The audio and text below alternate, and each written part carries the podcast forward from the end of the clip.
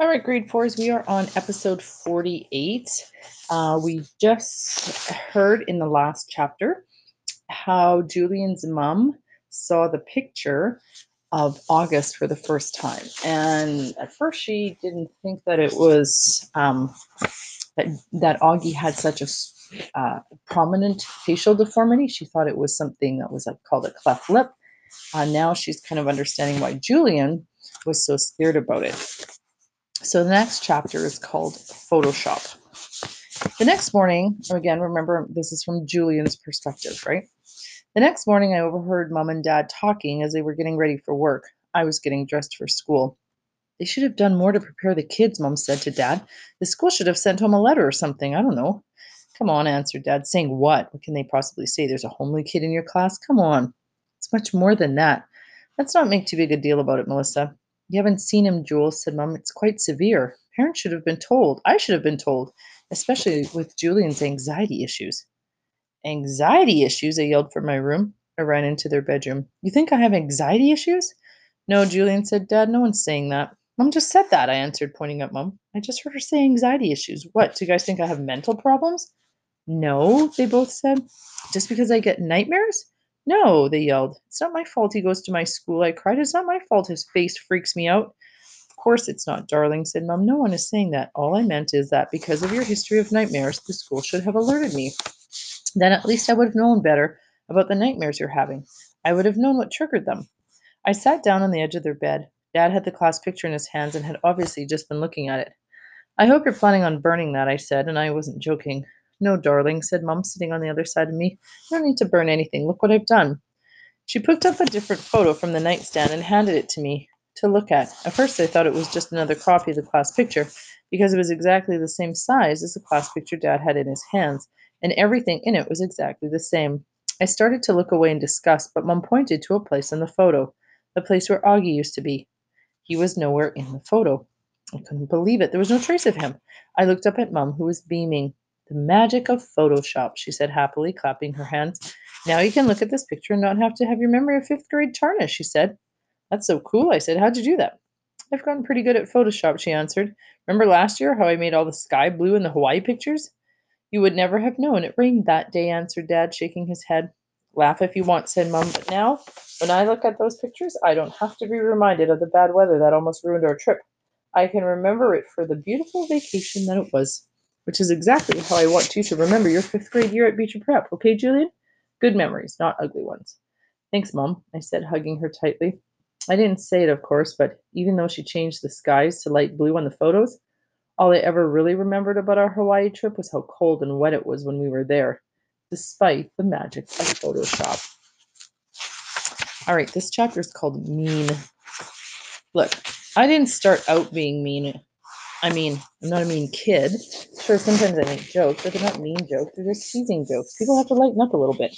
Okay, maybe sometimes my jokes are a little mean, but I only make those jokes behind someone's back. I never say stuff to anyone's face that will actually hurt someone. I'm not a bully like that. I'm not a hater, dudes. Attention, people, stop being so sensitive.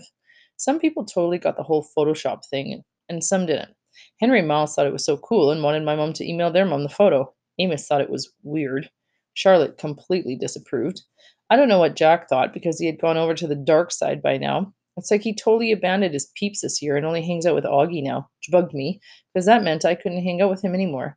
No way was I going to catch the plague from that freak. That was the name of the game I invented, the plague. Simple. If you touched Augie and you didn't wash off the contamination, you died. Everyone in the whole grade played except Jack. Well, and Summer. So here's a strange thing. I've known Summer since we were in the third grade, and I never really paid any attention to her. But this year, Henry started liking Savannah, and they were like going out. Now, by going out, I don't mean like high school stuff, which would be kind of gross, bark, and disgusting. All it means when you're going out is that you hang out together and meet each other at the lockers, and sometimes go to the ice cream shop on Amesfort Avenue after school. So first, Henry started going out with Savannah, and then Miles started going out with Ximena. And I was like, yo, what about me? And then Amos said, I'm going to ask Summer out. And I was like, no way, I'm asking her out. So that's when I started kind of liking Summer. But it totally bit that Summer, like Jack, was on Team Augie. It meant I couldn't hang out with her at all. I couldn't even say what's up to her because a freak might think I was talking to him or something. So I told Henry to have Savannah invite Summer to the Halloween party at her house. I figured I could hang out with her and maybe even ask her to go out with me. That didn't work though because she ended up leaving the party early. And ever since then, she's been spending all her time with the freak. Okay, okay, I know it's not so nice to call him the freak, but like I said before, people have to start being a little less sensitive around here. It's only a joke, everyone. Don't take me so seriously. Not being mean, just being funny. That's all I was doing, being totally funny the day that Jack Will punched me. I had been totally joking, fooling around. I didn't see it coming at all. The way I remember it, we were just goofing together, and all of a sudden he whacks me in the mouth for no reason. Boom. And I was like, ow, you crazy jerk face, you punched me. You actually punched me. And next thing I know, I'm in Nurse Molly's office holding one of my teeth in my hand, and Mr. Tushman's in there, and I hear him on the phone with my mom saying they're taking me to the hospital. I could hear my mom screaming on the other end of the line. Then Ms. Rubin, the dean, is leading me into the back of an ambulance, we're on the way to the hospital. Crazy stuff. When we were riding in the ambulance, Miss Rubin asked me if I knew why Jack hit me. I was like, duh, because he's totally insane. Not that I could talk much, because my lip was swollen and there was blood all over my mouth. Ms. Rubin stayed with me in the hospital until Mom showed up. Mom was more than a little hysterical, as you can imagine. She was crying kind of dramatically every time she saw my face. It was, I have to admit, a little embarrassing. Then Dad showed up. Who did this? was the first thing he said, shouting at Ms. Rubin. Jack Will, answered Ms. Rubin calmly. He's with Mr. Tushman now. Jack Will? cried Mom in shock. We know the Wills. How could that have happened? There will be a thorough investigation, answered Ms. Rubin. Right now, what's most important is that Julian's going to be fine. Fine? yelled Mom. Look at his face. Do you think that's fine? I don't think that's fine. This is outrageous. What kind of school is this?